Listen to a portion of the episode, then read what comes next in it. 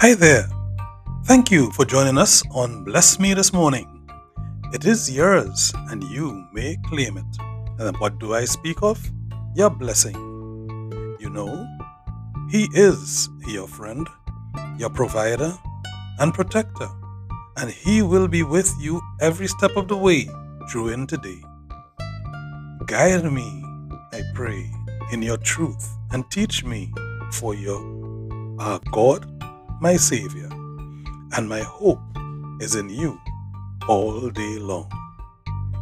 Psalm 25 and verse 5. Thank you, my friend, for being with us on Bless Me this morning, and uh, we go to prayer in a moment.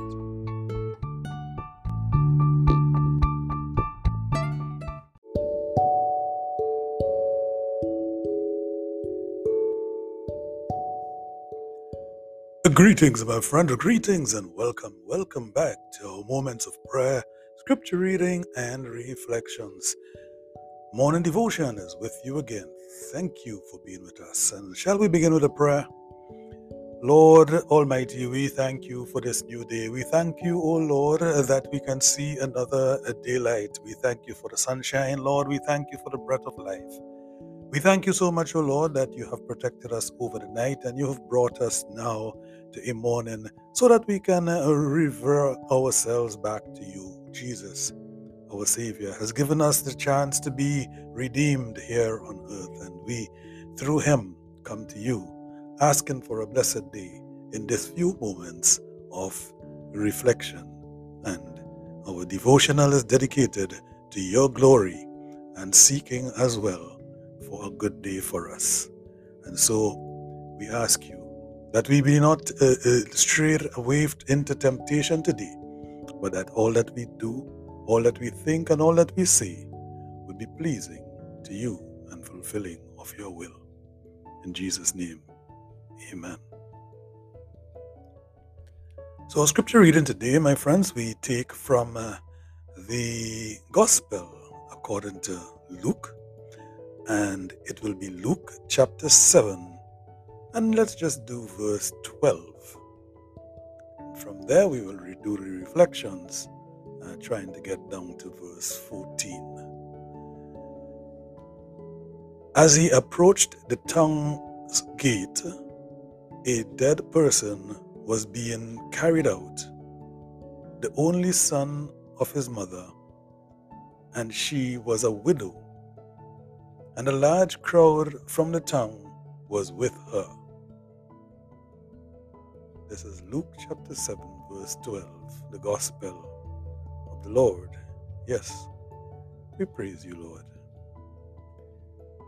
So, when Jesus was in Nain, that is uh, where they were at the time, he and his disciples, they saw a funeral procession uh, passing by.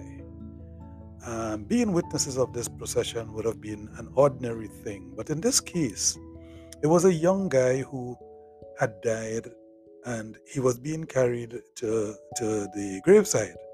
His mother, she walked behind. Indeed, walking behind your child in that moment, you will be sad. So she was sobbing the whole way. And she had already been a widow, of course.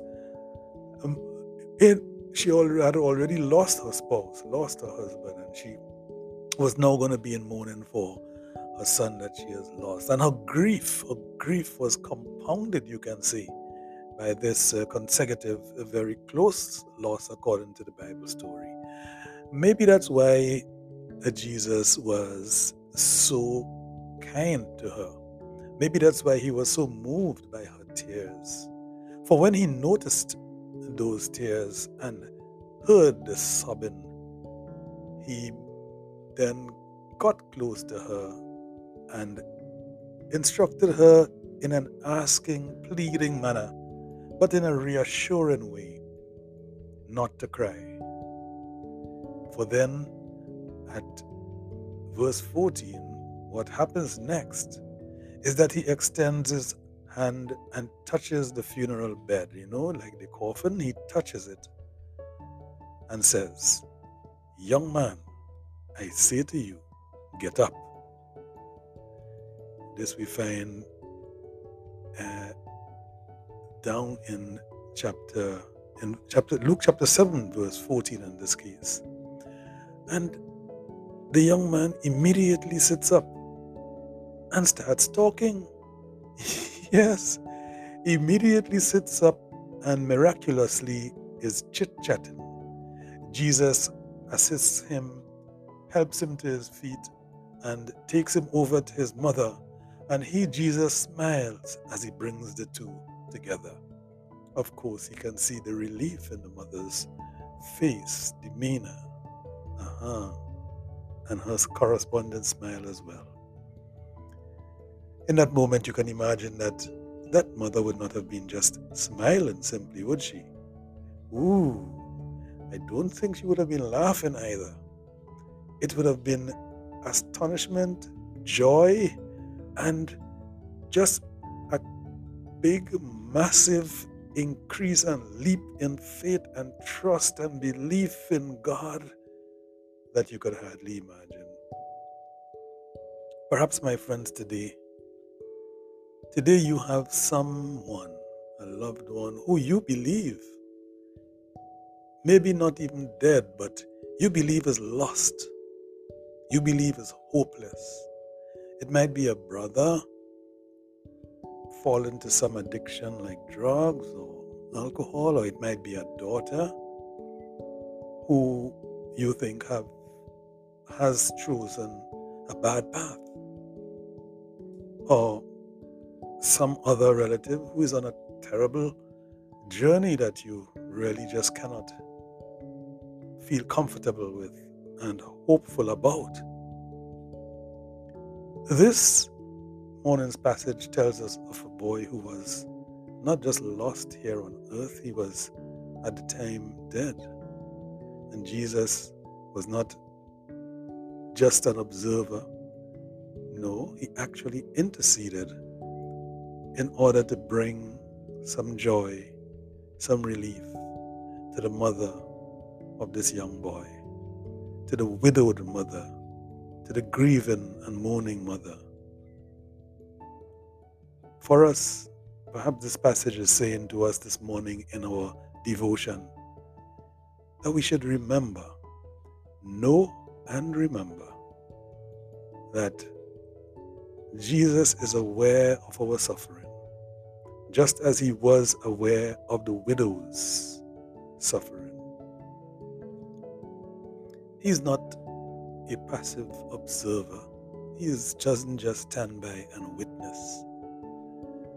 God is very often moved by our suffering, and He intervenes in our suffering and our situation in a way that perhaps says to us that even our suffering is for His glory and for His might and power to bring us relief. Perhaps that's what it is. Somewhere in Philippians chapter 2, verses 9 and 11. And I recall also Psalm 68, verse 19, where we get the reassuring words from Scripture that God knows our suffering and will bring us relief. Today, our reflection is really praying, is really thinking, is really asking for God's intercession in the lives of others in a way that brings a benefit to us, which is a relief, a joy. So the widow today was made happy by her son sitting up, chatting, and being brought to her by Jesus. Today, in our reflection, we ask God that the person or persons we are thinking about, who we think may be lost and in a hopeless situation now, that God Yes, Jesus, as you did for that widow, please dip your hand in here in this situation.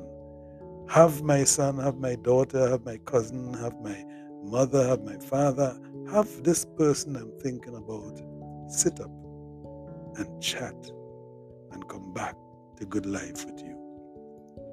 For you said, as I mentioned in Philippians chapter 2, verse 9 and 11, for you said that nothing is too damaged for you to repair.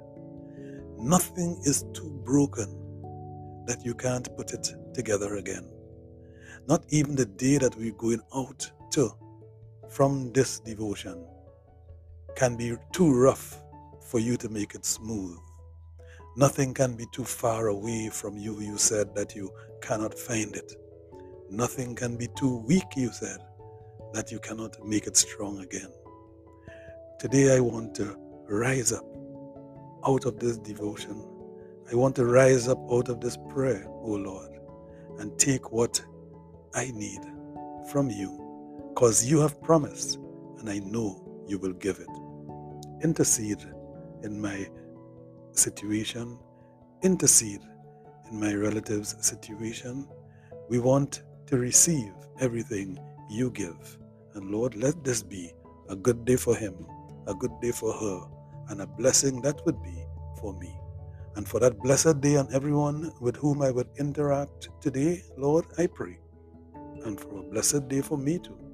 In Jesus' name, amen.